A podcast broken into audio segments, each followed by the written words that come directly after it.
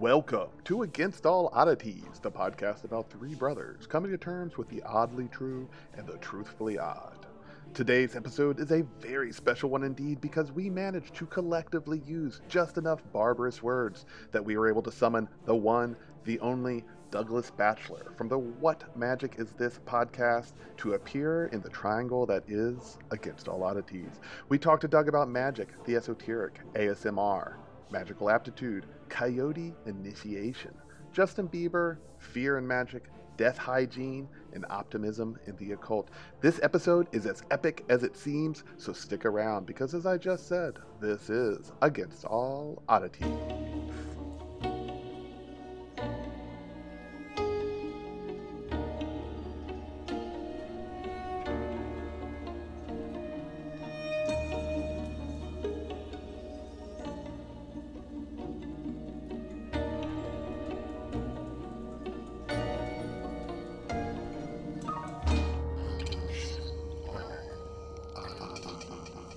Okay, well, welcome to Against All Oddities. Uh, we normally talk about odd, paranormal, strange, occult things, but sometimes odd, paranormal, and occult people.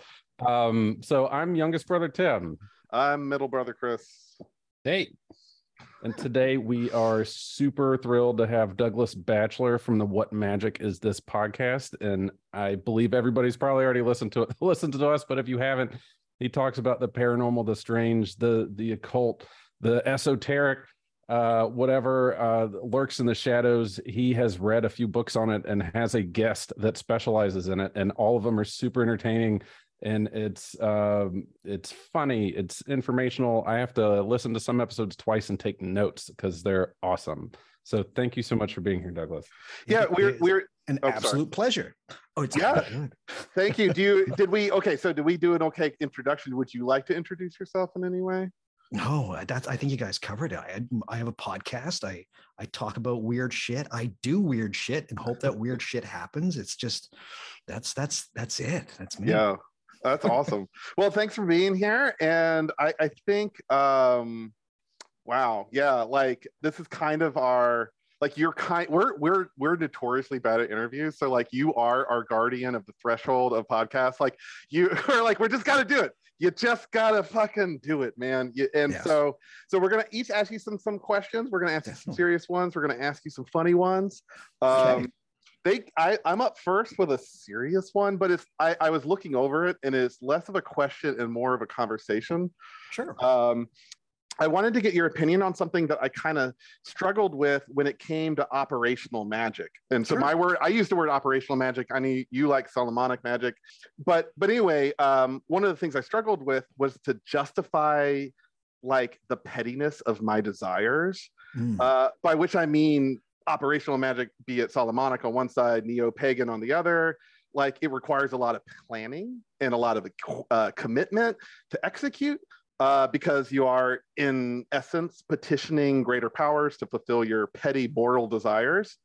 And like ultimately, as I got into it, I would just like fail because my initial desire would always prove to be faulty in some way. Like I'd always just like doubt my desire and and and so the whole ritual would fall apart and uh because desire is an illusion or something right. so, so, so i guess my question to kind of kickstart a conversation is how do you justify like petitioning things that are so much bigger than us for our like petty things like how do you do like it really was a problem for me and maybe that's Right. me um well for some reason what i what i do is for what i'd like consider what you would consider like petty um petty desires and stuff like that i just kind of like crank down what kind of magic i'm going to do so for like petty Okay. desire stuff i've got no problem writing sigils about stupid shit sure like, sure I've got sigils or something I can fire off sigils like Uh-huh.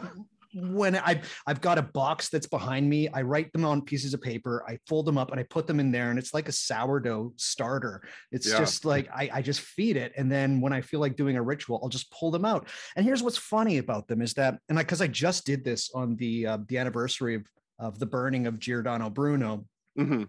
and I I check what my sigils were in this other notebook that I keep. And Mhm. truthfully, half of them aren't really desires anymore. Like half of them are just like things I don't want anymore. And but it's funny to me. It's like, oh, I, at Well, some period yeah, of time, well, I so it's wanted kind of like like a cleansing of the palate anyway. Like you know, if any way get it out of your system. And Yeah. for our, for our audience who might not know what a sigil is, it's almost a way of like bypassing the consciousness by like Mhm.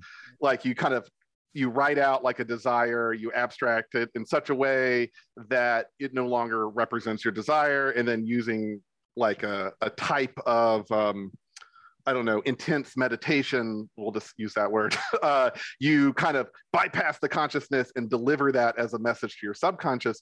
Um, so that's great. But what about like, because I know you do work with Solomonic magic and like Yeah. work, like, so like working with the Goetia was always for me was like, and I don't mean this in a pejorative way, it was almost like working with the mafia. Like I'm married to an Italian woman. And so it, it- with like New York family, and it was always like, there's a place for the mafia, right? Like sometimes you need a loan, right? Like sometimes you need a fucking loan and like the bank's not going to do it. So, but like it comes with a little bit of risk to ask your, you know, you got to ask your local guy, to ask the bigger guy, to ask the Don if Right. we can have like 50 bucks for like a business loan. But like I that's when it really broke down for me is like, ah, do I really need like I, I feel like maybe I could just like I don't know. It was a real obstacle for me with operational magic, and it it Mhm. isn't for you. So I was like, I wanted I want to tap your brain for that. Well, so for, for the most part, when you're doing something Solomonic, um, Mhm. and again, for people that don't know, this is when you close your eyes and you think of like a wizard doing a magical working. This is I'm talking to your audience here. Mhm. You're picturing somebody with a book with like something on the floor, like a circle with these strange symbols on them. And then they're reading passages from this book while they're waving their hands in the air. They might even have like a knife and stuff like that. So it's big, grand magic. And so I get why you would think like, like, why am I doing this? Yeah. If I just have these small desires. And the point of doing that is that that is actually the operation to try and get some kind of a spiritual, a spirit helper, if you will, like somebody that you can go to. So each and every time that you do that, it's not to have like one thing to do. The main reason you're doing that is to be able to like, I'll use the metaphor, it's to get something on the end of the line. So Mm. once you've caught something, then after I've done that, I when I want to petition this spiritual entity or this spirit for things, I'm not going to draw stuff on the floor anymore. Yeah, It's a huge process. yeah, And so by the time I actually have something answer, and however it answers, sometimes they sometimes I hear voices a couple of times, and it happens very rarely that you actually see something and it's, and Mhm. it's scary as shit. That was a question I had. Is that Yeah. that has to be scary? That has. yeah, to be it's not no, it's it's not pleasant because because you literally think you're making it up. You're like, this is just my mind making this stuff up. yeah, And then you close your eyes and you open and it's still there. It's like this is not cool. yeah. So Yeah. but that's so you of course you would feel bad. It's like, oh, I have I have broken reality. I want to talk about it giving me a girlfriend. No, that's not the point of doing it. That's not the point of doing it. You're just literally trying to make contact with something, right? And then Yeah. later on, then you can come with some petty shit. And Yeah. truthfully, a lot of the times these things have certain offices that they're that you can go to them for. Some are petitioned for for uh, certain kinds of love or Mhm. like they're for financial reasons. Some Yeah. will tell you about astrology and the stars. So you have to kind of like pick what you want, and then you have to. So, in in that way, I'd say like the best way of getting around something like that is to just concentrate on doing the thing, not about the objective. And this is really Mhm. hard for people when they start get, when they get into magic. Is that the drive to want something and to desire something tangible and specific to happen within your framework, which is usually for most people, it is a materialistic framework. I Yeah. do A plus B, and I'm going to get this this thing. yeah, Don't do that. Concentrate on actually just doing the thing. One Yeah. of the one of the catchphrases of my podcast is concentrate on the how, not the what. Yeah. I, I think that's really hard for people because when they start out, they want something. More basic question to follow up to that. Do, if you don't have a need, can you practice those things in the same way, or is the greater the need more likely to give you a the response The that you want? you like need. if you're just curious, is it going to be like a big fuck you? This kid's just fucking around. Or is it Just- the the strength of the intention behind it? Right? guess? Yeah. I think that it's it's one of those things where this would this has been debated, and I'm not trying to like this is not a dodge. This has been debated for as long as we've been around. Like, does necessity make a ritual stronger? And truthfully, sometimes when my necessity has been very high, nothing has happened. And then other times when I've just done it for a lark, then I get some incredible results. The truth is, I don't really know. Yeah. It's really quite weird. And and that's the thing is that magic isn't being taught in any university or anything like that. It's it's when I say that there are no experts in magic, I truly mean that. And people, particularly on like YouTube, I got a lot of flack for saying that in one of my episodes because people are like, well, of course there are. There are people that write books and stuff like that, but there truly is no expert on magic. If there were, we'd know exactly what's going on. But what I do think that's interesting and what my show is trying to get people to do is that sure if the necessity is, is big enough and you want to bring that on into the table and use it to your advantage by all means but i also think for people starting out if you have a true curiosity about this kind of thing and you lean into that curiosity then that is your biggest gift that you have and this idea of like privilege and this person really needs something and this i think those are those are things that we tend to bog ourselves down in to Yeah. maybe try and stop ourselves and to scare ourselves into doing these things. Yeah. Um, I truly think that magic is real. I think that magic is one of those things where it's I've seen enough things and I've seen the the real results of what I'm doing to to know that there ha- there is something to this and Mhm. for other people my main ambition is to just try and get people to start things Yeah. yes yes Just it is step into that circle, even like you're uh you Start. a, all of our listeners who are interested in this should definitely sign up for uh Doug's uh, Patreon because like for Oh. instance you have that howling uh episodes where you kind of talk about you have a fake not Yeah. fake but you have a you it's have fake no i, I- use the word fake it's fake yeah, it's, it's, fake. a ritual that Doug knows doesn't work. And the idea is that you do it with sincerity in a sense to get you over your fear Yeah. of saying spooky words in a circle by yourself, like where the the the, the blind's drawn so your neighbors don't Yeah. see, and just to break the ice. Um, yeah And so I- that's it's a really good idea to try. I think that it doesn't matter. Like I gotta disagree with you guys a little Oh, bit yeah. on this. Okay. And and where I'm going with it is, it, like I said a minute ago about intention, I think you're you have a different means to the same end. And if you if the ceremony that you're doing is important to for you to get your subconscious or shadow self or whatever behind it, maybe that's what you need to do. Like there's a, a book, I think Chris, I think you gave it to me. It was like uh the wind up bird or some weird Wind Up Bird Chronicles. Oh yeah, Right on. Murakami, Is- great, is that- great Lovely work book. of fiction, work of Yep. fiction. Wind Up Bird Chronicle. hopefully it's the right book I'm pulling the story from then. Uh, but but the the guy maybe it was a different one. I can't remember. This guy uh, was uh, kept seeing this alien, but the alien would only come with come to him if he killed somebody. Like and he That's was like, not a- Wind Up Yeah, Bird. Yeah, that's it's not a what different- Totally I a different different book. Yeah, I was trying uh, to think of like weird books that Chris has you, given me. You name drop Murakami, Wind Up Bird Chronicle, amazing work of fiction. Read that, and Yeah. then read and then go that. to I'll in the show notes. I'll go through the bookshelf and find it. I can't remember. what did I um, give you? Because that sounds like a badass book. No, Yeah, but wa- I here's the end now. of it, right? I'm gonna spoil like not spoil the plot, it. But I gotta spoil that the problem is the alien eventually talks to him when he's an old man because the alien would get freaked out when he started killing somebody.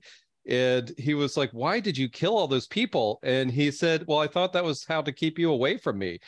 You know, but it was like a total misunderstanding, or or it was like I thought that was the only way to bring you here was to sacrifice somebody. And he was like, No, all you had to do was ask. Oh, Yeah, yeah. yeah, Like, yeah. so- all you had to do is ask with intention. And I mean, obviously, and and maybe this kind of goes back to my question because a lot of magic. And you know, we're not a magic podcast. We're kind of more. We're considered comedy and philosophy, which is a, a hilarious combination. But a lot of it comes down to will and intention, right? Hmm. and and so like a lot of my trips when i was getting into operational magic in the beginning like 10 years ago was like psychological trips like i, I Right. was hitting this guilt issue and so my intention was there like i was Same stepping here. I right? bet Tim has it too. I bet the Yeah, three of us like- we have the family guilt problem. yeah, well, and that might be a common thing, but Uh, like, yeah, Douglas, I were w- you raised Catholic by chance? I was not no. I no. don't, but I don't think it's a Catholic thing. I think it's like some genetic problem. kind of is though. Like, oh, why do I get to eat this ice cream if the starving children in Ethiopia don't get any ice cream? Like, yeah, I I- agree I with just- Chris. There might this like through line of Calvinism that goes across all of Yeah. North America. I'm just gonna say we all feel guilty about anything that's pleasurable, like no matter where you are. exactly, and and and I so we can blame the Catholics whether or not you're raised for it. Is that like? Yeah, maybe, and maybe we can blame our own like excesses as a Western culture or whatever it is. We're all feeling guilty about something, and there's a lot to feel guilty about. Uh, but it, it, but like it trips up the intention, and all we are like, like from Nate maybe being the skeptic, but also working with remote view and astral Not a, projection. skept- not a No, skeptic. well, you're not Yeah, a skeptic, I- I- but but you would not say entirely convinced. not even But- not even convinced i think there's a there's a there's a thing right like the we'll call it whatever uh that everybody sees a different truth in the same thing right like in i just listened to your gnostic podcast or whatever Mm. doug but great but i love it. Look within. If you look within and you find a magic circle that's your path to move forward, forward Yeah. and find the knowledge. If you look into it in writing with a calligraphy pen to do the same thing it, with incense or zoned out great you know i think that but i think the same there's like not a, i wouldn't I'm not, truth is the wrong word but i think there's like different levels right mm. that you're trying to get to and talk to entities or people or whatever but it doesn't necessarily i think we're boxing it in like well i do this with magic to see do this i do this through you know some weird meditation to do this I think it's I, I think it's all we're putting things in a box that aren't necessarily going into a box. but like I- maybe that's a western thing right like Yeah. like for instance i have all this like i read so many goddamn grimoires. Like books and like i'm stepping in circles. I'm reading like every bit of material the golden dawn put out even though they i like was getting they were driving me fucking crazy. But at the same time i'm reading about like zen buddhism right? And like that is a collision of shit. And so like part of me is reading and thinking like oh all desire is false and that i really should just meditate until I am dead. Like I should just fast to death on a mountain without conversation. And then another part of me is like, nah, you should be uh, painting a wand, these four colors, and then requesting gold bullion to appear in your fucking like uh like velvet purse or whatever. you know what I mean? And like that's that fucking postmodern collision of like I need to chill out and focus on will and intent. Like, what do I really need to do? And maybe that to get me to that next level. So I don't know. I, I, I don't want to go on about it because you've actually been very helpful, Doug, in this saying. I, I think the answer that you said was very apt in that, like the the medicine for the poison, right? what Nate's been saying is also true. I mean, I Mhm. just recently had a guest on um, somebody whose work I greatly enjoy by the name of Jeffrey Kripal. And, and one of the things he wrote in his newest book is that it's we, when we think about truth, because I'm just going off of what the word that, that Nate used, when we think about truth, we think that truth is one thing. And it's not. You, the books that you're reading, when you say that there's this col- this clash of like Eastern ideas and Western ideas, they both have a truth to them. Mhm. And so, what we're doing right now uh, for a lot of like post-secondary education and whatnot is that we're all just saying that truth is truth is relative and therefore equals pointless. Yeah. And Jeffrey Kripal in his book, he say, basically says like the the fact that the fact of the matter is, it's not that the the truth that truth is relative, therefore it equals like it it, it renders all truth basically null. It's that there's there's no monopoly on the truth. There's the Mhm. truth is in so many things. Yeah. There's different ways of getting at the truth. And so we can we're getting pretty philosophical here, but but it's just like it, it- you can't basically say there's one form of truth, which is one of those things where I I think a lot of people when they get into magic, they they, they have this there's this large shadow of 19th century and early 20th century occultism that, Yeah. that drifts over it. And a lot of the things they say is like magic is trying to get to the truth. Magic Yeah. is truth.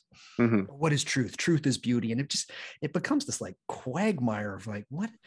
There's no one truth. The beauty of it is that the fact that there is no truth should we should look at it because again, through what lens? We should look at it through a lens of liberation. in the same vein, but to uh, move on to the next bit a little bit. Uh-huh. Are some people innately more talented at this, where others have to try harder and learn more, hmm or is everybody on a level playing field? I a part of me would like to say that everybody's on the level playing field, but I truthfully, as I as I move through this, uh, I think that there's certain aptitudes for certain things. I think some people are better at some things than others, and um, I don't know the answer for that. There's at some period of time, and it because I'm a bit of a sponge, so I like to research and look into whatever's new and what are new people talking about. And there was a period of time where, I tried to like draw a correlation between people that are um, easily hypnotized and people who can see spirits and people who have autosynaptic autosynaptic meridian responses. Do you guys know what I'm ASMR? Do you know what I'm talking about Mhm. there? Um, a lot of people register when they when if you've gotten like a haircut or something like that, the sound of the scissors kind of sends this weird uh, feeling, this really warm feeling, like it's molten gold spilling down your spine. Anyways, I this happens to me. Oh, cool. Certain um, if somebody's like whispering in your ear or something, you get this strange response. It's a response that science is like, we don't know what it is. But it's it's something that hundreds, millions of people across the world they experience this. There's so many YouTube videos about it. It's not Yeah. fake. It happens to me. Yeah. So there was these there were as I've been going through this, and the reason I bring it up to answer your question is that part of me is always trying to like find like is there's a correlation here because this happens to me and I find it easy to be able to do this, but other things that come easy to other people, things like scrying and looking in crystals to be able to see things, I'm shit at that. So Yeah. I think one of the major things uh, within magic is to try and find where your aptitudes are. Yeah. I don't think we all started like being Yeah. at certain things. Some people I think are. Some people Yeah. I think are really naturally gifted at seeing weird shit. I mean, like some people are born clairvoyant, but on different frequencies, just to Have you ever met anybody who Yeah. just, and I'm sure you have, because we all have met these people where you go over to their house Yeah. they've never played an instrument before and they just pick up the instrument and they can just play it. And it's just like, it's like, wow, that's some kind of like savant Yeah. shit there. Why would magic be any different? Like Yeah. if magic is is life, like I there are people that are just better at you than certain things, and it shouldn't frustrate you. You just have to try and find out what's good. Yeah. Yeah. Yeah. If anyway, that's your community. Like find, find your people. Like you'll balance them out. You know, like hmm. be your Kelley to Dee, right? Like you need this person to like see the thing that the academic can like I think call. one of the reasons that a lot of people like things like the Golden Dawn, which was a, a 19th century magical orders, and it was very regimented. Like they would first start you off with trying to do meditation and things like that. And I think that they were trying to find a way. And it was pretty slapdash, but they were trying to find a way to get everybody on equal playing field because they were dealing with numbers, right? They were in order. So they would try, Yeah. so they just say like start with meditation and since then that's kind of like been the thing that when you start magic everybody tells you to do like everybody says like just start with meditation and i'm Yeah. not going to go against that i think meditation is actually a really wonderful way to to to start in some capacity yeah it's also just fucking healthy Yeah. for you you should probably do it. Like it's also uh, there's almost like there's it's not true that there's zero downside to meditation but it's pretty much one of the best things you can do to your with your body and your mind right? Um, but that's what i think. I, I do think that they were trying to find a way to get everybody on an equal playing field as far as magic aptitudes are concerned. Yeah. but um, yeah as the older i've gotten the more i've done this i just I've, I've seen some people they can they can stand in front of an Ouija board and like they'll put their hand on the planchette and it'll move around like crazy. And it's and it's not you them pushing it around Yeah. because they have no idea what's going on. Other people can sit in front of an Ouija board and Yeah. nothing happened ever in their entire life. And there's then that's the thing. It doesn't mean that you're Yeah. not good at magic. And that's just one of the things that my show is really trying to get people to understand. You're not bad at magic. You just might not be good at this thing now. And, and that's it. And that's right. Exactly. So yeah, I don't, I don't, I don't think we all start at zero. And I think there's people that are really good at certain things. Yeah. Yeah. Yeah. That's Fair what goes. I'll Just like life. It's life. That's you awesome. and uh you and Nate Yeah, have a similarity right now, but you're handling it different. Um, so I've I'll, I've been a Patreon of yours for I, maybe two years, maybe a year and a half. I don't know. I just you Thank know you you. forget about it for a while. And I'll say for seven bucks, you get all the the behind the scenes. It's a different right. it's a different thing. If you like the show, the the Patreon stuff is a, a different vibe to it, which is also why I know some things. And a question that I got rid of because I don't I don't know, I get participation anxiety sometimes when I overshare, overdo it. And so Discord was like a uh, I was gonna say and so recently this week I jumped in there and one of the questions was like, do you think people that practice this stuff need to take take life less seriously? That's not the case at all. If you think everybody's a hot topic, the crow, Eric Draven, magic guy walking around, go talk to these people. They're talking about video games and music and Yeah. and, kitty cats and things. Yes. That being Yeah. said, I know that you just hurt your back. I Yeah, apologize that you're going through that. That sucks. Nate Yeah. just did too. He's on muscle relaxers right now, which is why he's more sedate than 99% of the other times. Oh, I'm being good. I'm being good. It was important. You got to tranquilize the bear before you like. man, it's it's funny pictures of because uh, I'm nearly 40 years old and uh, I just got back into snowboarding after after not snowboarding for like nearly 12 years when I when I lived in Toronto. There's no ski hills out there or anything like that. Um, I'm great. I've been ripping it up. I'm I'm going on double black diamonds if people know. And then and then on Friday, I'm literally stepping out of my girlfriend's vehicle, and as I rise up, my back feels like somebody stabbed it 15 times with a stiletto blade. I was crying Yeah. in the stairwell walking up yeah. to my my my house. It's just like, Oh, Yeah. yeah. No, that's I turned 40 in May. And so I signed up for a marathon. And I don't think I'm going to run Yeah. it. oh, just run it. Just I'm gonna try Try it, it. but Yeah, it's up can and do down. it. Just do it. It's like a It's six a thousand feet of elevation change or something stupid because you're up and down a mountain. So I actually put on your Discord a video of the coyotes that were chasing me this morning. Oh, really? That's right. That's right. And I Oh, gotta tell yeah. you, go into the woods and you're like, it was a full moon today, or pretty full. And It's, it was it's a full moon clear. tomorrow.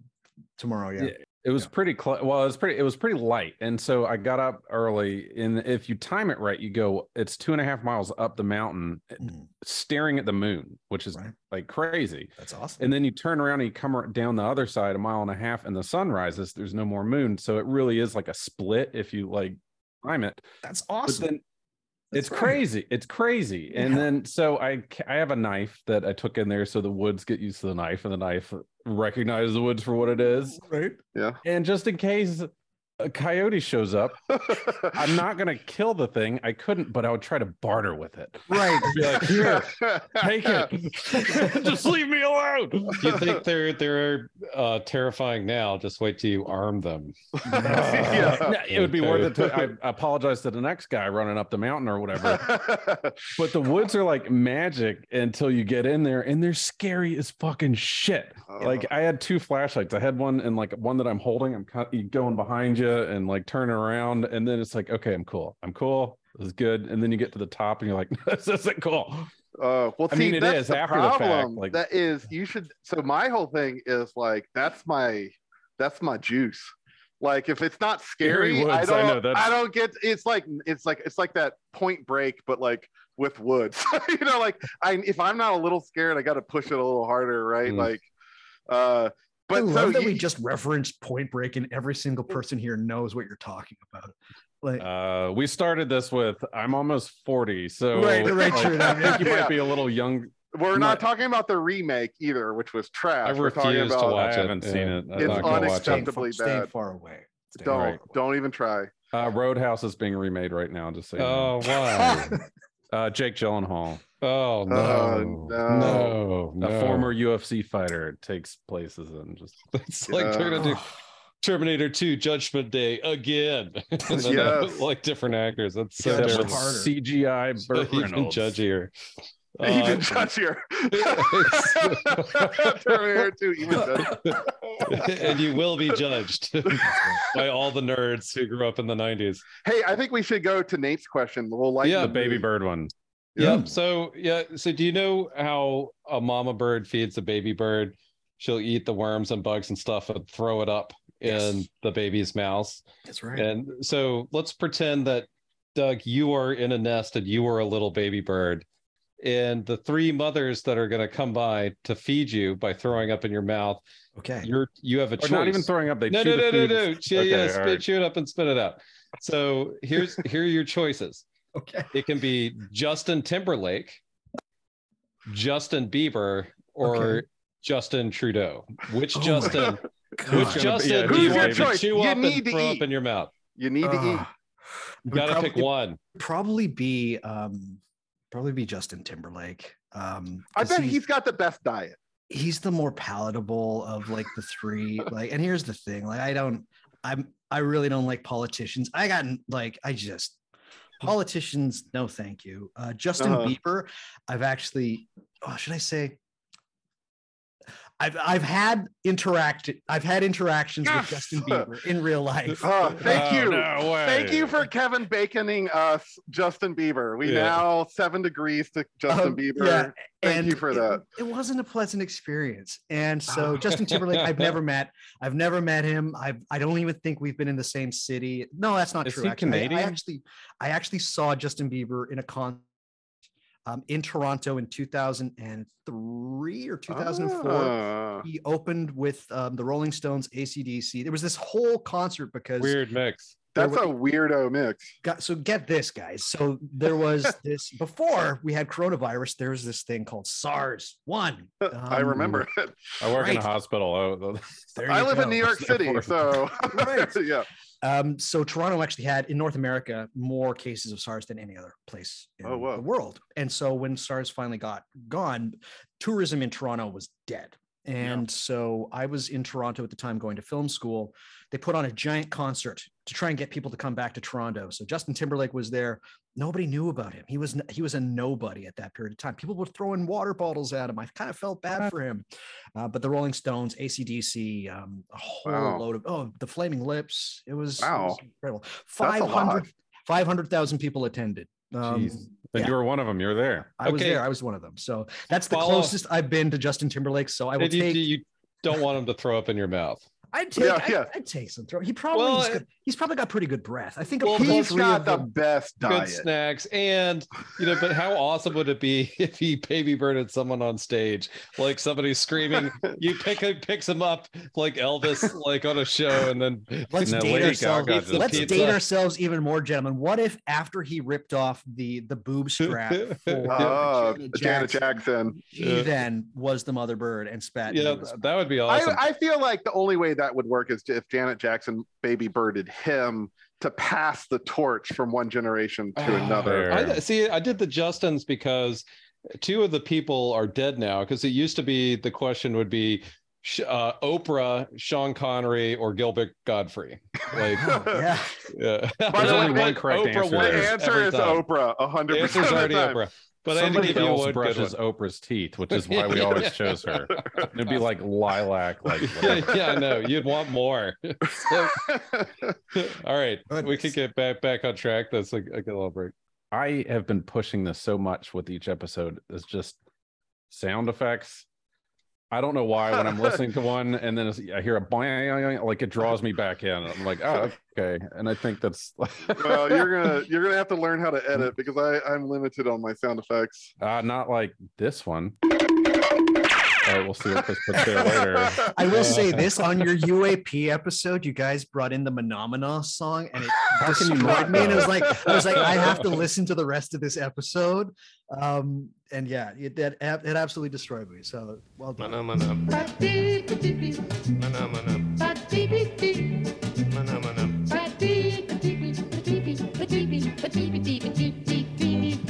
mana mana mana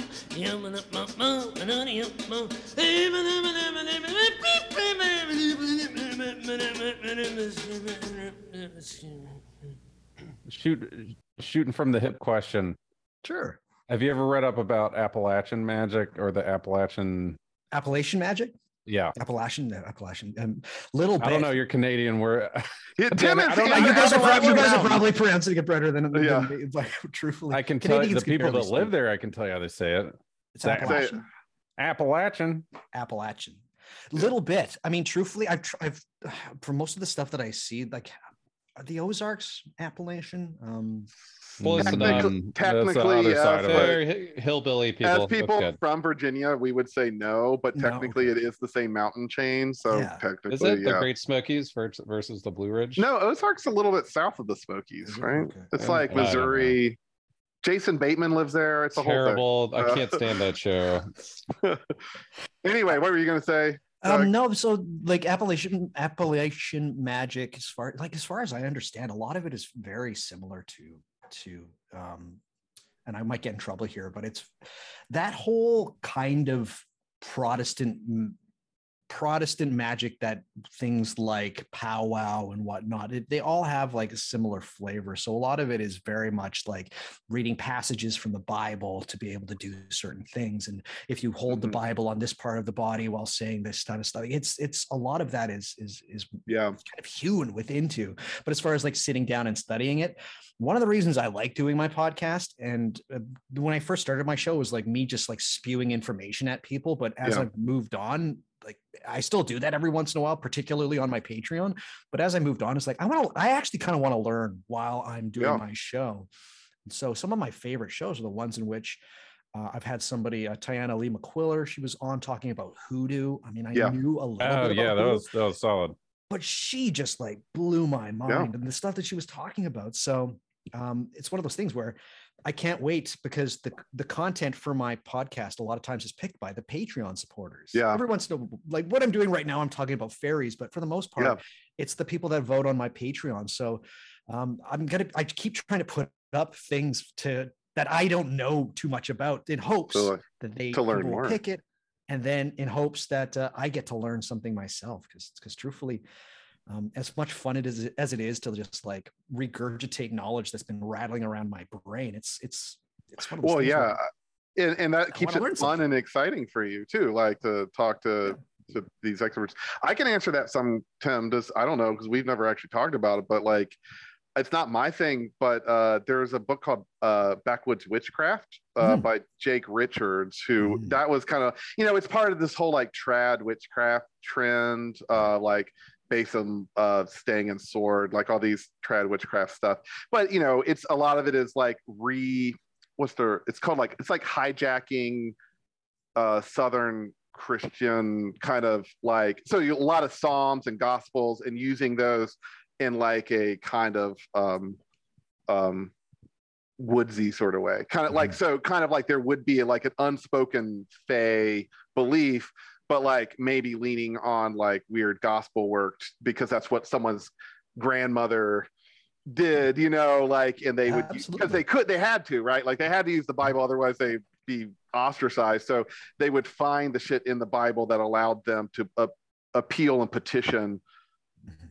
the woods like the spirits of the woods. And i know back i have backwoods witchcraft. It's fine. Like it's not again it's not really my thing but it was it was nice to read and the agency he gives to like not throw away the family bible but to like work it into this dude's witchcraft um, kind of practice um, I just know about it through the uh like it's not even directly mentioned, but the Foxfire books, the whole Oh, series, yeah. Mm. which Yeah, are kind of Foxfire's great. survivalist books. It's also the these are the woods that we grew up in, the only woods I know. yeah I went to Europe and didn't realize that not all, uh, which those I don't know, all woods are pretty old, but the the woods over there didn't freak me out. I could walk around and just close my eyes and Depends not have where to you turn are. around. Uh, Right, but that specifically where I was at, but the woods around here, I'm constantly being watched. Like that's what it feels like. look Like, when, uh, my, my theory is whenever you're scared of something lean the fuck into I've it. started Like, doing that. That's why I heard the coyotes. and I went into the woods to look for them. yeah to give them And the then- knife to, to- to yeah give that's them how you This is the how other you day. get some So- familiars tim I've Get a had three coyote. three coyote experiences, and then the last one was in the daytime, and I was like, "Yeah." I went in the woods and went looking. It ended up being really fun. There were six mm-hmm. deer, there was one giant buck, there was some woodpeckers and stuff. It ended up being a nice little day. yeah But the last one at night, fuck no, I'm not going in there. Mm-hmm. no, got to you're gonna you're gonna do it man you gotta do it it's, it's Oh, there's so many. of them, Roanoke man found eaten by a pack of coyotes. Right. That's why. that's why I don't trust big math. Right. 'Cause big math says there aren't very many coyote attacks and there aren't any human deaths in Virginia. But you know what? There's fuck always big math because you hear 50 coyotes like howling and they're like maybe 50 yards somewhere just in the woods like adjacent to me i hear them running around i'm not going off those It's a numbers first time for everything. Yeah. right well, I mean, that's something, and, and not to bring it back to the uh, British, but like that's something um, the ceremonial magicians, like I'm thinking, like, what's her name? Violet Firth, Dion Fortune. Like, she Yeah, was always Fortune. saying, yeah, like one of the things she always said was, when your stomach sinks and you are scared, that's when you know you're in the presence of something that you're supposed to like. That's what you should pursue. Like, that's like, if anything, that's uh, a, a tell that you're doing something right. And if you don't feel that, then you're not working hard enough. So it's like you kind of want to chase that a little bit. I Although Nate, disagree. again, is going to disagree. Completely That's disagree. Hundred hard disagree with Chris on this, and I think i think won't disagree i'm just saying it's hard to do, like lean well, into of course it's hard. well, Anything so worthwhile is here- hard. here is how I'm going to disagree super hard against that statement. Okay. And I agree. I see why you're chasing it, and it's it's almost like a roller coaster, right? Like, you, you know, it's it's it's it's one, it's a rush. Other stuff. I've been trying to like meditate myself out of fear completely. Yeah. And then something will happen, and I'll get scared. And I was talking to uh this guy, what's his name, Joe Gallenberger or whatever, but he was like, um, he's like, I'm not scared of anything but I sure can't get startled when a black snake falls out of a tree on me. you know, so Yeah. like I, I think there's a difference in the the emotion of fear or whatever.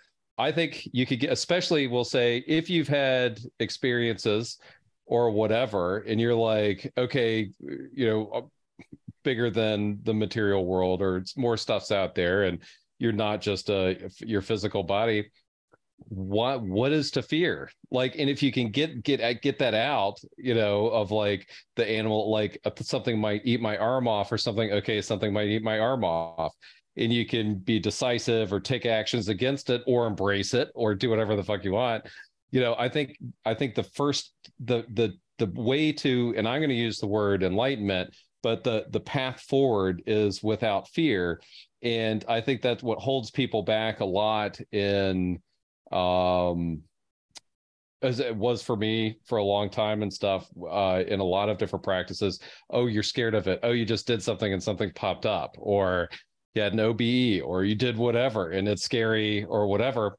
You know like i think when if you get past that fear then you can ride the big roller coasters and it's fun and you're not doing it and you're not horrified by it but when it's clicking up the ladder you're getting excited or or whatever Well, I'm going to say that we actually agree. And so I want to clarify that I am not condoning uh, state chasing. I think is something like I've heard, you know, it's usually talked about. You're not chasing um, mental states or states of consciousness, like, because that's like, yeah, I gotta, I gotta go touch the void, like point break. I gotta, yeah I gotta that's chase a good point break I gotta, I gotta thought, yeah. chase that state. It's not about chase state, uh, state chasing. It's about a compass, and I think fear points the way north, right?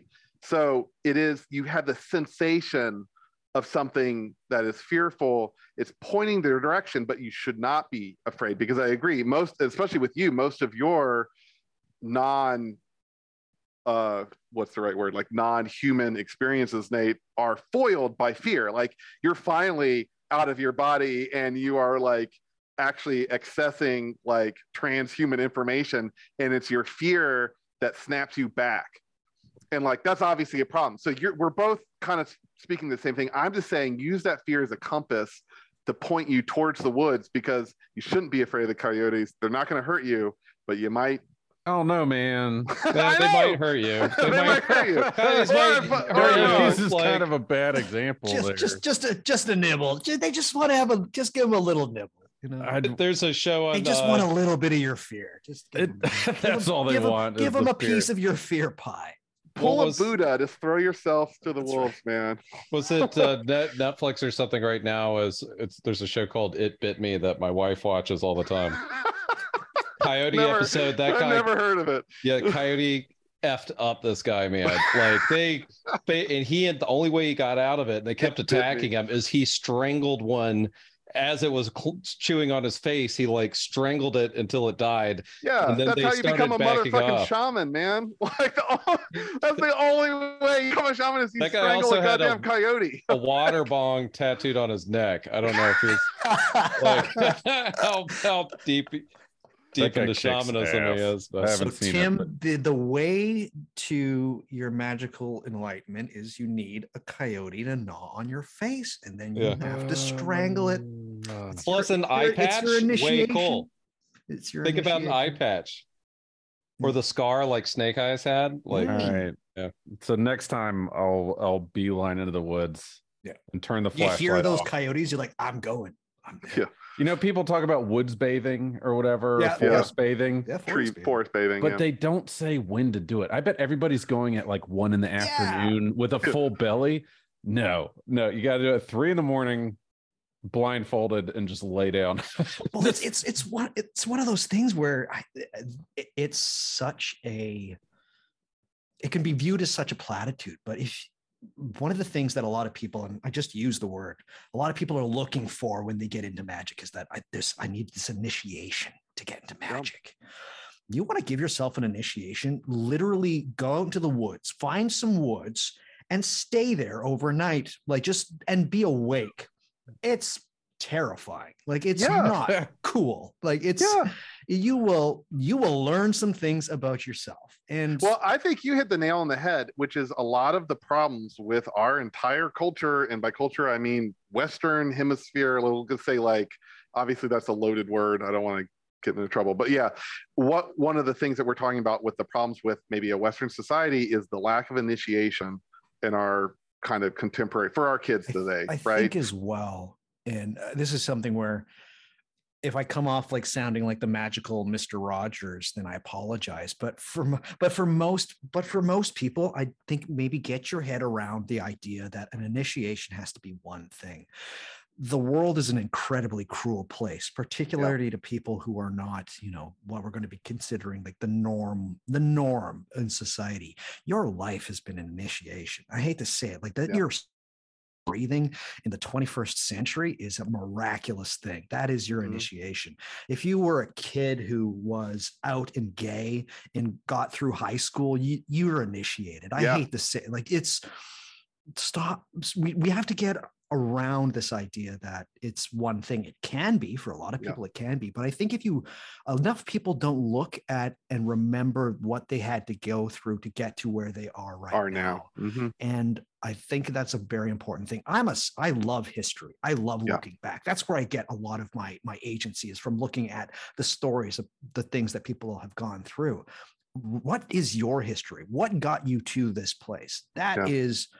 More than enough for a book it's more than enough for an initiatory experience. So that's that's the Yeah. it's all about changing perspectives i'd say. So you don't need a coyote gnawing on your face. I don't say Doesn't hurt. would you would you, it, i'm just going to speak from my own like context. I would have i would love to take one minute of a i would take a minute of a coyote biting on my face than have to go through high school again. Like, I, would- I would just say that. I, I can just speak from my content Uh, i hated high school. I I Yeah, take yeah. the coyote too. I think. I'll take the coyote. right so Uh, you also brought up something that I think is really interesting. Like, I also love the history. And for a lot of people out there, and especially with our audience, perhaps a lot of the stuff that we're talking about, it's a lot, right? Like, Mhm. whether it's Solomonic magic or folk witchcraft, this is a lot for some people. It's it's Mhm. scary, it's weird, it's like silly in a lot of ways. yeah and for me one of the the outlets for me that allowed me access to make me think because i'm cool and like edgy and like i wanted to like think that that stuff was like i was i didn't want to go there like it made me feel weird feelings.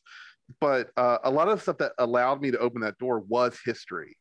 And like reading even like again i bring up for the third time the name mitch horowitz but reading like a cult in america or something like 12 years ago it made me go like oh my god that the last 300 years in the north american continent there's these amazing things. And whether you believe it or not it doesn't matter. The people who, believed it are real.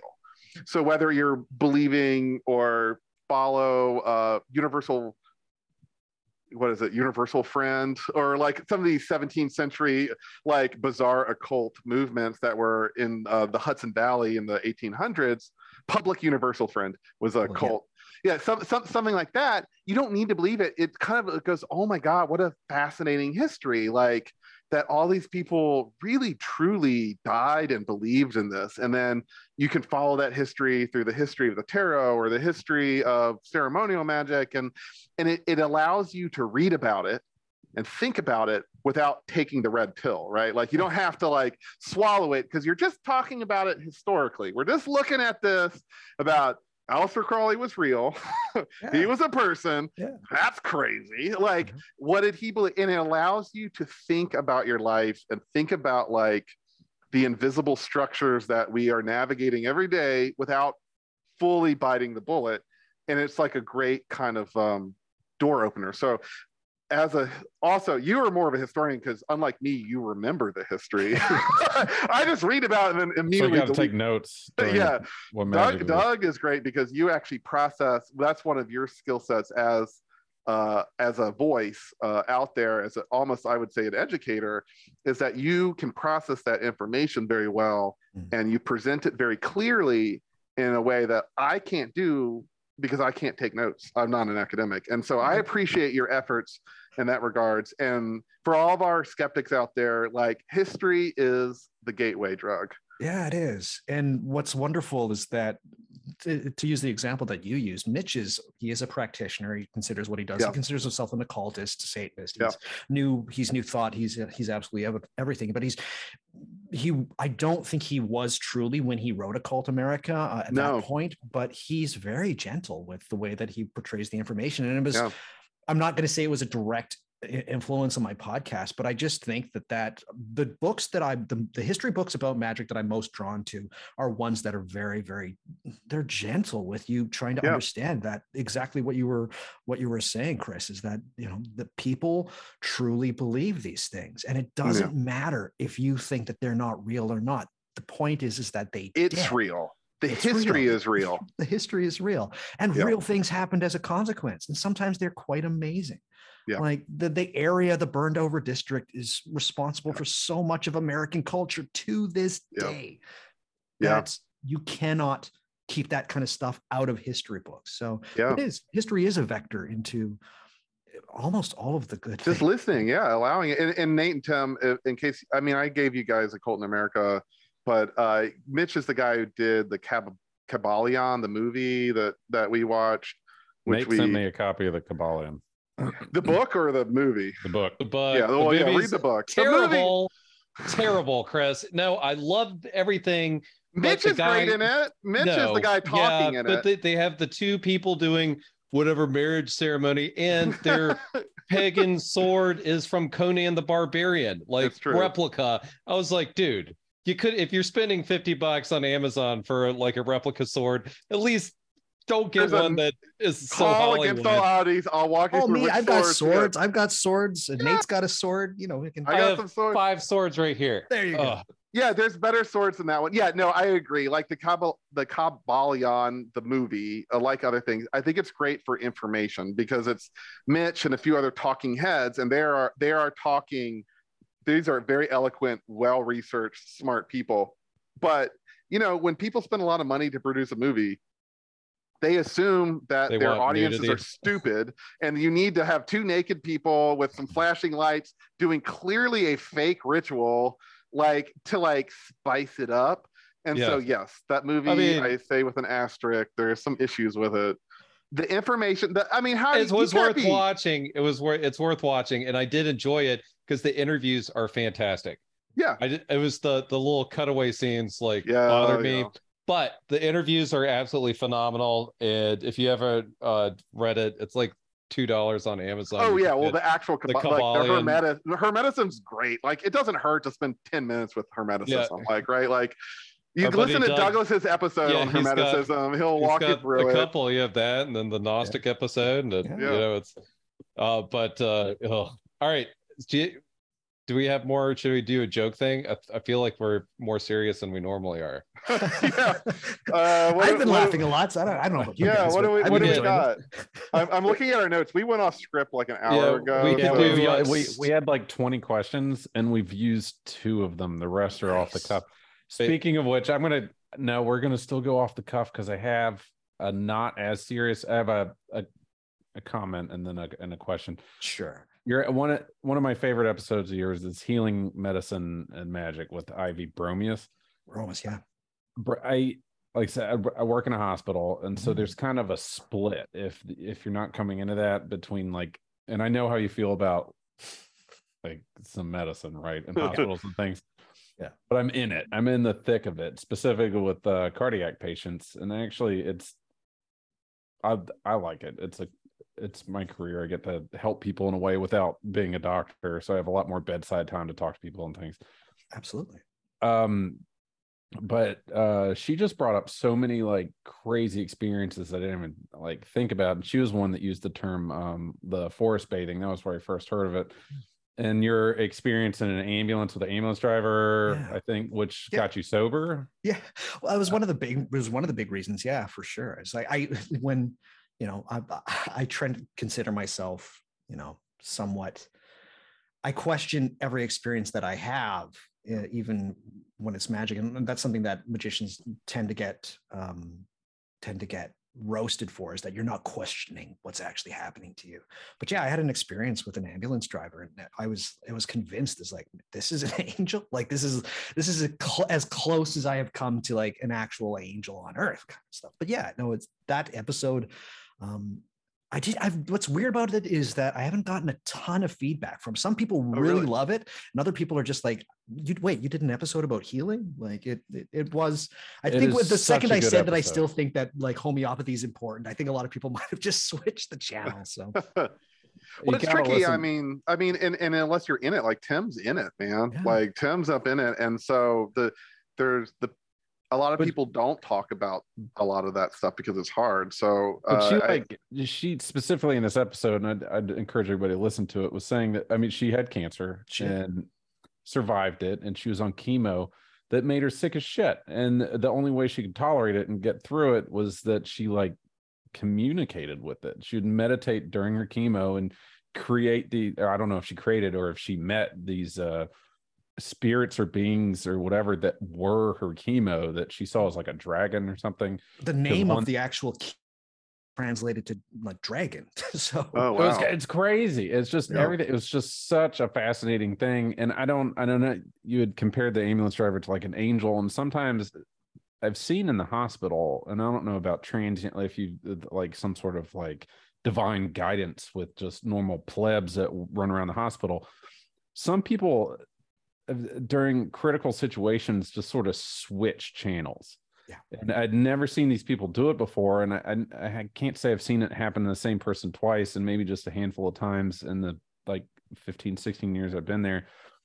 But they just get in the zone and then just sort of come out of it like a fugue state. And you're like, what, what the hell just happened? Like this person's still alive and they weren't a second ago. That's insane that it's just cool that it can happen, but it's um I mean, I think that that zone is maybe an important thing. Like, like you know what I mean? In like whether that's medical or a race car driver or something maybe The less flow state. heroic, flow state is real. And I think there's the accessing that flow state is probably one of the more important things we can do, whether that's meditation or magic or dancing. I don't know. I don't fucking do it, but like you know what I mean. Like people do it, and I think that's nobody maybe dances what here on the Zoom. not I'd on be this confident podcast saying that nobody. does. but you know what i mean uh like that maybe that is that is uh something that um has some relevance to this I, conversation th- I think that the institution of a hospital, and and it's one of those things where um, my girl, my girlfriend's a nurse. She like, I, I'm, I, I have to hear the stories of you know Yeah. what medicines do for people and whatnot, and uh, she's a little bit more on my side. It's like she would prefer not to have to give out like medicine to people who are depressed. She'd rather talk to them. Great. Yeah. I, I actually do have like a lot of hope for the, the future of healthcare, particularly in Canada, which is in some dire straits right now. But to go Uh, back to this idea of the hospital hospital is an institution it's an unfortunate institution that a lot of people have to go there for for death and things like that mhm. but it's also a place it's one of the only place that is sanctioned for the extraordinary. And by that i mean incredible things happen there because you are a constant institution of of death and birth. And i do Yeah. think that these things have an agency all of their own. Um, what's unfortunate about it is that we have we have institutionalized it to the extent that we've also added some kind of like a bureaucracy to it and Mhm. a, a level of understanding that it's not that it doesn't deserve to be there it's just that i don't know if it does any favors for the people that go there or not for everybody Yeah. uh, an example of this is maybe one of the most interesting things that I, I one can come across. Everybody talks about near death experiences, Yeah. NDEs, crazy things happen, et cetera, et cetera. It's all really wonderful, but not a lot of people talk about um, end of life experiences, ELEs. Yeah. And I'm not sure if you know what these are, Tim. Um, I'm, I'm positive you probably do. Um, but Tim has it's- seen a lot of people die. I'll Yeah. I'll tell you what my first job was after your story. But go ahead. okay but but it's just this idea like a lot of people towards the end of their life they will actually talk about they they will be slipping in and out of consciousness and it's that they're talking to they're talking to their relatives their dead relatives and then they'll come back a little bit and you'll talk to them and be like who are you talking to and they'll just be like well i was talking to this person like "Oh, all those people are dead but in um my girlfriend showed me this book the other day she, where it, it actually like talked about they described the end of life experience and then it just basically said the reason this happens is because these people are confused. And and that's that's, That's, where they left true. it. Uh, and oh that's and then they just left it and it, it goes on. But this is what's in every textbook of this kind of stuff it's just that these people what they're experienced this incredible miraculous experience is only due to the fact that they're confused. And that Yeah. to me is like that's not right. I've seen enough shit. I've heard enough shit. There's too many stories. You can't diminish it just like that. Uh, one thing I feel absolutely passionate about, and if I had another job to pick right now, it'd be in palliative care and hospice, because I believe in death hygiene, and and especially in America, I don't know if it's the same for Canada, but people don't have good death hygiene. They they're they have breathing tubes, they have peg and food tubes and all this stuff, and they just rot, even though the person spiritually died maybe weeks or months before Mhm. and it's just this it's a it's a beating heart and people think a heart is like oh it's a heart it's a magic it's love it's a, it is a pump. The pump is still moving nobody's home. And so just like you need sleep hygiene you go to bed early you brush your teeth you get up you know whatever and you and you are healthier it's the same with exact same with death we and used, to, we used to be able to die pretty good but now we've turned it it's into like a- hard we, we've turned it into a limp across the finish line Yeah. It's- An and it's- expensive limp. yeah it's, It's an expensive expensive limp. yeah yeah my first job in a hospital was as a respiratory therapist and in the medical ICU. One of the jobs of the of the respiratory therapist was to remove the breathing tube in end of life. So Mhm. it was everybody that day that was end of life, which wasn't every day. You just go, you pull the tube. Some people it was seconds, Yeah. and then other people, you know, it was hours. And um, one thing that I thought was cool. Well, just to clarify, so you're saying Tim Tim's job was to terminate patients in the beginning. pulled the t- you pull the plug. It's not a plug. It's the breathing tube. That's the Yeah. last thing to come out. But you get them cleaned up, and you know some people you know are going to go quick, and others you don't. But if you had a nurse that was, uh, I'd say at least forties, maybe the younger ones didn't do this. After you pull the breathing tube out, you they'd they'd crack the window and then turn the body towards the side and prop them up on a pillow. Yeah. Because that was it's easy to get lost in a hospital, so it's for their soul to escape. They'd go out the window Oh, do cool. it pretty much Wow. every time and it was it was really cool yeah Yeah. and it's uh of, of all the years i've only had one patient have a ghost story and it's a quick one do it i love it where Yeah. it's a completely lucid person uh, the, uh 40s heart attack and then heart attacks nowadays you come in with a heart attack you go to the cath lab you get a stent and then you go home the next day if you're okay. So it's 24 hour turnaround sometimes.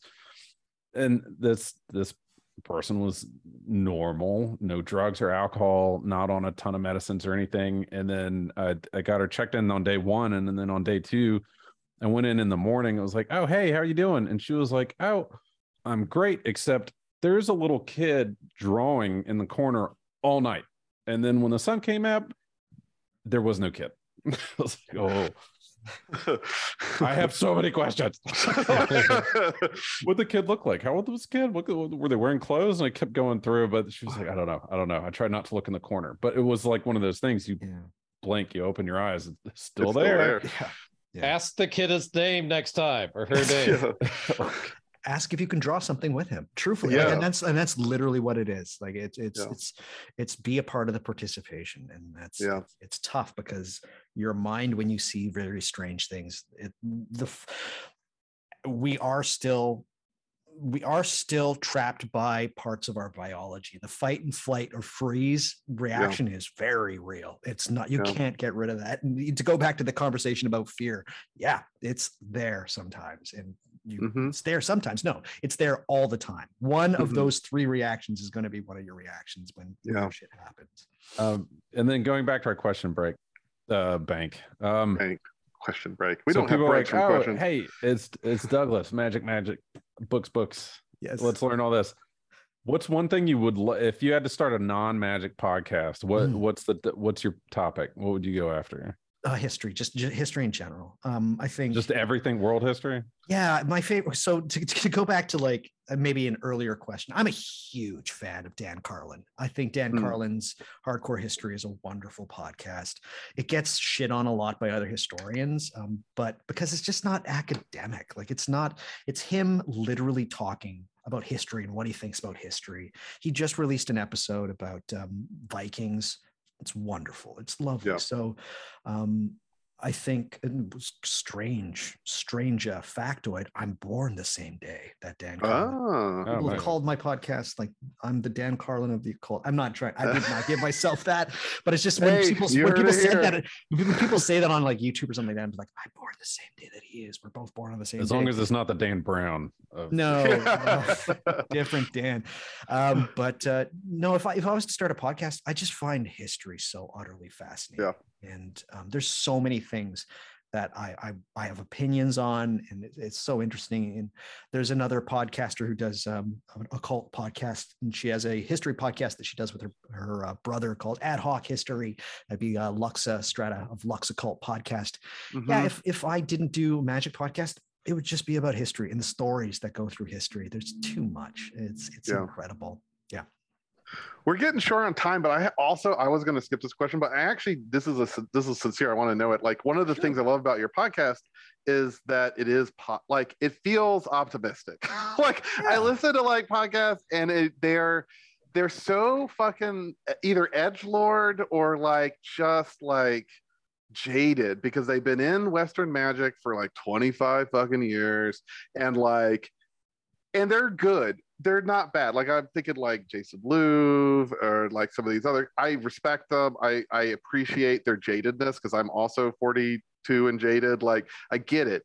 But what I love about it is that there's a lot of optimism and like I don't want to say hope, but it's kind of like you're sincerely excited about the people you're talking to, whether it's mm-hmm. like fairy lore or Vodun or insert whatever. Yeah. And like, do you are you afraid of burnout? Like, what happens in another 10 years? Like, are, are you, you know, like I'm afraid for you because I need you to stay optimistic. Uh, no i am i mean it's funny that you guys brought up like um, the Kybalion movie and stuff like that Uh, truthfully the the podcast is it's it works for me right now i don't know if it's where i'm, I'm going to be um in in like even five years time yeah. I, I I think occultism and magic and film are like they do not or sorry like documentaries they do not go together i've seen a lot of magic Yeah. documentaries and they're they're not good i'm just going to say they're not Yeah. good but i it's my ambition perhaps like i've i've said since like the very beginning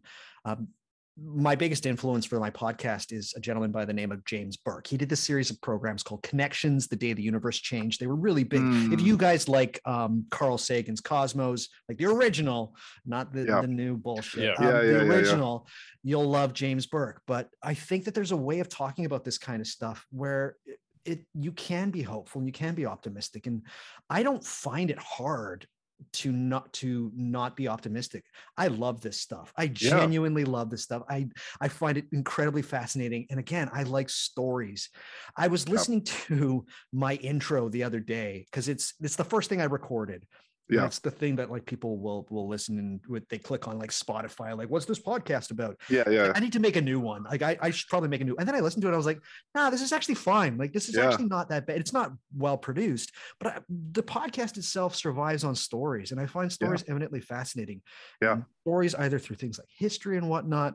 Um, it's it's all good to me. So Good. the idea that some I feel sorry for people that are jaded about magic. yeah. Yeah, I good, and I hope so, and that's what I wanted to hear.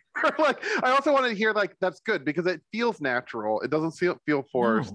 No. and uh, I think it's important. I think it's like an important like contribution to the conversation because I think maybe a lot of people who are and I think Tim brought it up almost as a joke, like the the Cravens, like the goth. You know, like it does attract a certain vibe, which Yeah. tends to be morose and dark and not necessarily optimistic. But like in order to sustain passion, interest, you have to stay like kind of positive about it. And and I do appreciate that in your podcast. So that's less of a question, more of a statement.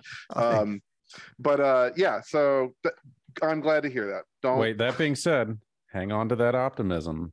I, I do. And truthfully, Yeah. like I literally today recorded and released an episode um, about William Lilly, who was a 17th century astrologer. He's like known as like the most one of the most famous astrologers who's ever lived. But the, reason the way I started my episode was I was talking about this. Um, we've all heard this expression, and it's it's always given this this you know this this tease before you actually give the expression. It's like remember the Chinese curse. May you live in interesting times, right? Well, for one, at no point was this ever a Chinese curse, whatever. we can blow that myth up. But what I do like to say is like this idea of living in interesting times.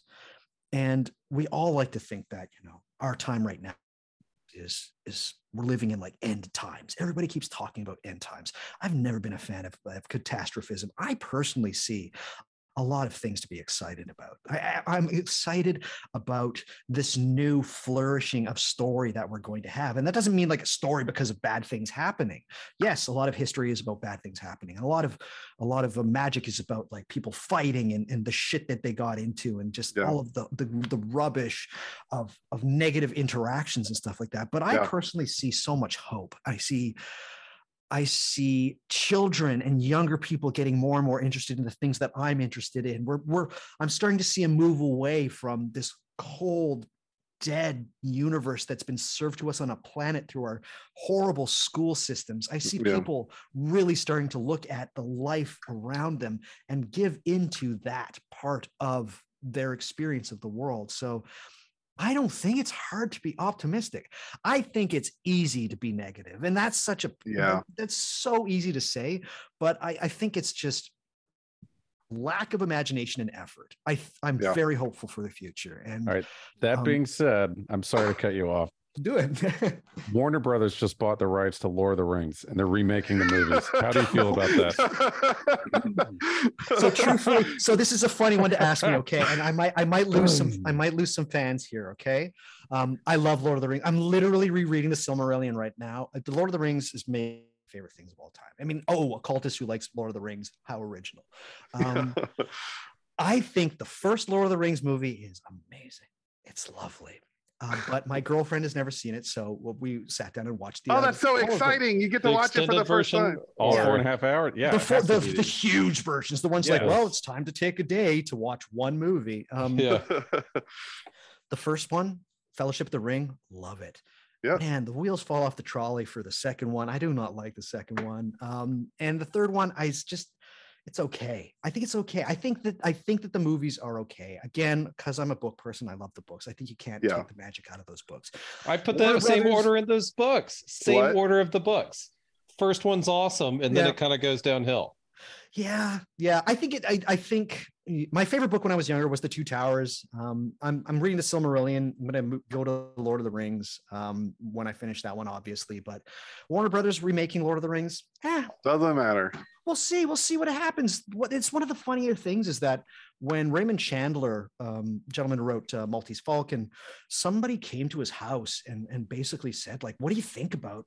You know, all these people making movies of of your books. Like, wh- what do you think that's done to your legacy? And he pointed to his bookshelf and was like, "My books are still there. Like they're Yeah. they're not gone. You've just made a, a thing of mine. I don't care because those books they're they're never. He's like they might even help those things, right? Yeah. So I don't know. Yeah. Do do uh, do we need a new Spider-Man every three years? Do we need No. a new Batman?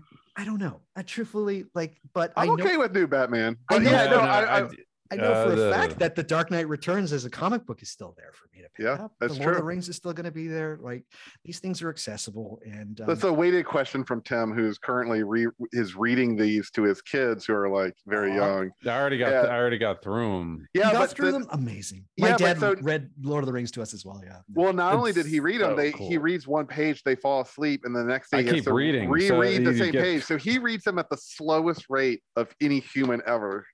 Th- so my so you actually I have to I have to correct it. My dad started reading the Lord. My dad read The Hobbit to my brother and I. Then my dad started reading the Lord of the Rings to us, and then we were both like, my brother and I were like, "Fuck this! Like, just let us read the book." And so Yeah, my dad had too two slow. copies of it. Yeah, yeah, too slow. So my dad had two copies. My dad had a copy of the book, which was um, released when the Ralph Bakshi um, co- uh, the car- uh, cartoon was coming out. Yeah. And then he also had his copy of like this wonderful rice paper copy that like Oh, I- that's awesome. yeah, that's cool. I, can I was living it. in New York when the uh, the exhibition of all of his art came out, and they Mm. had all the original drawings and stuff that he did, and like the language notes Yeah. and stuff. It was great. Line That's- around the block. It took I- hours to get into that museum. amazing.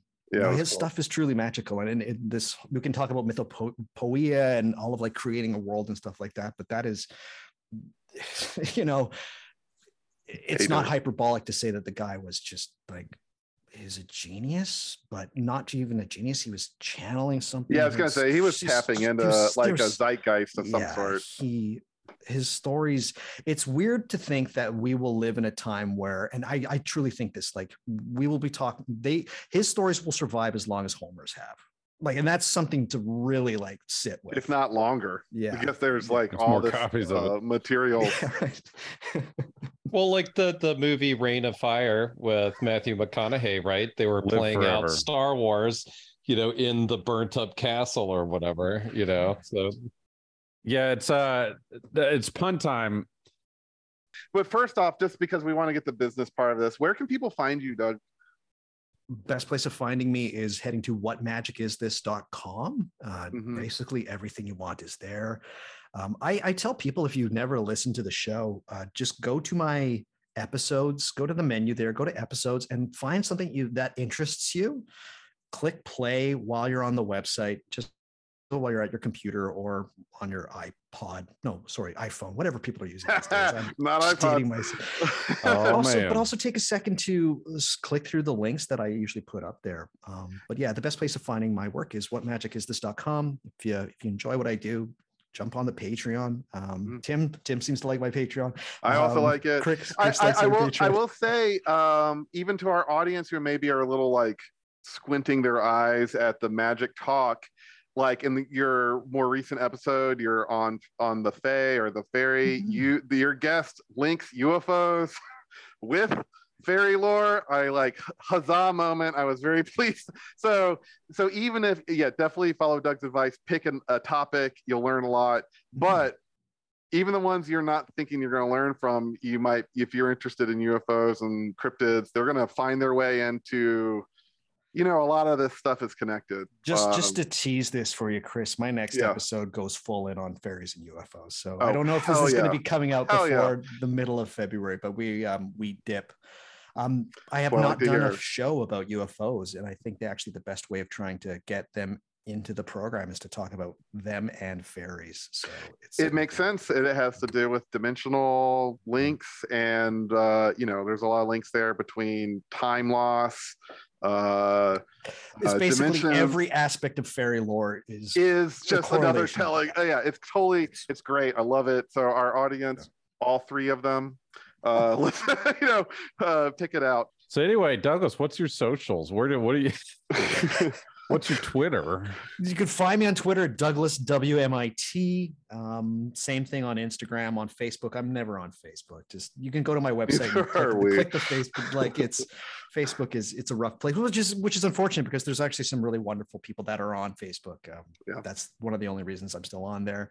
Uh, but yes, as I said, whatmagicisthis.com. Um, if you want Patreon, it's patreon.com slash whatmagicisthis, but everything, all of the links, all of that is there. Yeah. I'll mention that your website. Patreon too. You haven't said this yet. Is seven dollars a month for everything. Everything. Yeah. Yeah, I It's not one tier. tiered. Yeah. No, it's I all just, seven bucks. yeah yeah. i'm i'm hoping you know that that it's worth it and truthfully it, it is a whole different thing and Yeah, i have it a is. ton of i have a ton of fun with it i had a you know i had a blast recording um, an episode today about a figure that i wasn't expecting to learn as much as i did about and i wasn't expecting to like as much as i did uh, Mhm. the gentleman i talked about he was a, an astrologer in in england uh, 17th century in england he got through the english civil war um, hmm and uh, yeah, it was I, I my Patreon stuff. I I really love doing it. Seven dollars a month. There's tons of sh- there's tons of shit on there. It's fun. I I get to experiment and do some kind of creative stuff with um with editing and and Yeah. whatnot. I'll put in a sound effect. I've been known to put in a sound effect every once in a while. Um, not as, my not as humorous thing. as the Menomina song. I have to say that was very But people are saying like support local, buy organic. If you listen to podcasts, the Patreon, you're the organic eggs of podcasts, and we will oh. support your And you cost free less than organic eggs. and you're cheaper than eggs. Seven dollars, you get everything. it's That true. bi- It's So we're- true. Sadly, it's true. I'm cheaper than a carton of eggs. I'm gonna write that one down. That's, Maybe. that's what that's my that's my next one. you know. In the next episode, I'm going to talk about how I'm, my Patreon is cheaper than eggs. I'm literally taking a note. There go. Yeah, you'll, do it. You'll hear it. You'll hear it on my next episode. That's awesome. So I was I was thinking our outro. Do you? I, I'm not. You know, we're all kind of close to the same age. I and I think the uh the joke wall, aka from the the laugh off, which is 1970s American show, I is kind of that was. outside of our pay grade as far as like uh cultural markers. But it's a great sound bit. But uh, essentially, it was a comedy like uh show, kind of like. Oh, I people watched it. I, on I used to work at a video store. They oh, so had- you had- know? had- yeah. Okay. Oh yeah, I know exactly about Ro- Rowan and Martin's Laugh-In. Yeah, I know. I know. Oh, that's amazing. The Laugh-In, yes. Laughing, So yeah. they had the joke wall, and I worked for an art school, and one year we made a joke wall. It was big stage and and popped out. So the idea is we're all going to pop out, say a joke. 'cause we like to end on some levity. Um, if you don't have one, that's okay, but we're gonna hopefully you'll get one. But I But was maybe thinking instead of forcing Douglas to think of jokes, we could do the joke wall, but make him a number out of ten. like who wins each round of oh, okay, so he's gonna judge our So it's more wall. like a game. It's Oh. Okay. uh, okay, so yeah, the bragging Canadian rights. judge I only of have American- one joke. I only Oh. have one too, but it's like I one have joke to rule them all, right? All right, so, we'll I- go. but I have to be able to tell a joke. I'm sorry. I've got yeah, so yeah, many yeah. great jokes. You Yeah, you yeah, have- will tell Okay. as many jokes as you want. You will judge the winner of the brothers, All right. uh, Sure, as sure, far as sure. jokes Okay. go, and then you will show us how it's done by giving us one or two of your favorite jokes. All right. Uh, so Nate, I saw that you had one. You want me to start? Wait, you you should did, start. wait, hold on. Wait, hold on. Okay, I'm Tim, interrupting hijacking again because y'all have you each only have one. Yeah. Yes. Then I'm gonna choose one competitive pun and I'm just gonna rapid fire the other four. Okay. Okay. All right. So these, yeah. So these are my uh, pun bombs. These are the non-competitive ones. Okay. Do you know what sound a peculiar duck makes? No. Cork. Ah, oh, okay. Yeah. All yeah, right, keep yeah, going. yeah. Keep going. right. Did you know that the population of Ireland is really growing? In fact, it's Dublin. Ah, Ireland, I- I- Ireland. I Yeah. got. I've got a joke. Can I? Can I run on that one? I'm Yes. just gonna Yeah, tell run on a that joke. one. So, um, yeah, my uh, my aunt is 80% Irish. Her name is Iris. I like at the first it's it's like it sinks me like uh, I'm gonna be pl- all right. That's what and we then, call like, a Joker grenade. There's a it. diffuse that like hits Yeah. you later. and then it hits.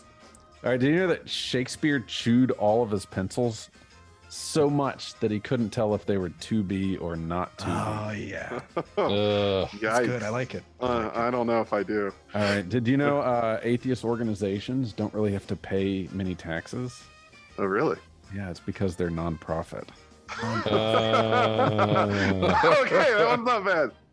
All right, and I have one left. One left right. that's going to be my competitive The one. competitive. Okay, this got is the one that we're judging on. Okay. All right, uh, Chris, you go first. Okay. Well, that's a switch. Uh, this one's in honor of Doug. Have you heard that Canada isn't real? No, no, I haven't. Turns out it's all maple leaf. Maple leaf? I've really, I've never heard that. That's Ah. good. That's good. Well, it's a okay. Oh my gosh. Not laugh. That's kind of what a what I a like comedian it. would say a clap response. so I I'll like take it. No, I love it. I, lo- I love it. That's great. okay, Nate, what what you- what you yeah, got? this one I stole this morning. Uh, you know, isn't it weird that Elon Musk is from South Africa? You would think he would be from Mad at Gas Car. Mad at gas car. That's uh, pretty fucking good, man. That's pretty Yeah. fucking good. All right, Tim. I feel like All you're the right. prize fighter here. What do you got? Did you know that mythological, tiny mythological creatures gained popularity in the Renaissance? That's a little gnome fact. A little, Ah, little known known fact. fact. Oh my gosh. Oh. All right. who- uh, who's the winner? Oh man. Mad at gas car. Terrible. Just it, yeah. I will say it's the only one that got legitimate laughs. Uh, But it does have this aftertaste to it that's sticking around. I'm, gonna, I'm actually gonna I'm actually gonna go with Tim's little gnome fact. I like Yeah. that. Yes. I like it's yeah. I feel like that's the one I might use most again. yeah. yeah. Yeah. Yeah. That's that's kind of how you have to judge because Yeah. that's you have to judge a joke by your ability to be able to remember it and to know that you're actually going to remember it for a long time. So little gnome fact. Yeah, the Cana- the Canada one I'm actually going to use too. It's a, it's a close runner. Mad at gas car. Yeah. Yeah. Nate, it's it's it's It's topical. It's topical. It's of its time. but it's it's ah, it's too right. All right, um, here's my joke. Uh, It'll be really quickly. So a guy walks into a bar, and he sees uh, up at the bar that uh, hanging from the ceiling there's uh, there's these strips of uh, of beef. There's some beef up there. So he kind of walks over to the bartender. He says, "What's going on with these this this beef hanging from the ceiling? Kind of seems kind of unhygienic." And the bartender says, "Well." It's part of a contest we have running here at the bar. If you can jump up and slap three different sides of beef um, and land in one jump, then you get free drinks for the rest of the night. So the guy goes, Oh, that's crazy. Yeah. I says, Well, you want to give it a try? The customer says, No, the stakes are too high. Uh, see, Oh, technically you really win because any good dad joke should be more effort to listen Yeah. to than Yeah. deliver. like, like it I should be more so. Like it, the the ours were too quick and easy to digest. Yours Yeah, it was pretty required good. work on part of the Uh. Delightful. Well the three done. of us are gonna race to tell our dad that joke so we can Yeah. hear it back. Hear it thousands of times Yeah. in the near future. Um, well, thank you, Douglas. What a hoot to talk to amazing, you. yeah. It's been a lot of fun. Thanks for gracing our podcast and having a lot of fun and answering our questions. Again, I hope all of our listeners go over to What Magic Is This? It's a lot of fun over there too. Um, I guess that's it. I guess that's our episode. So Wonderful.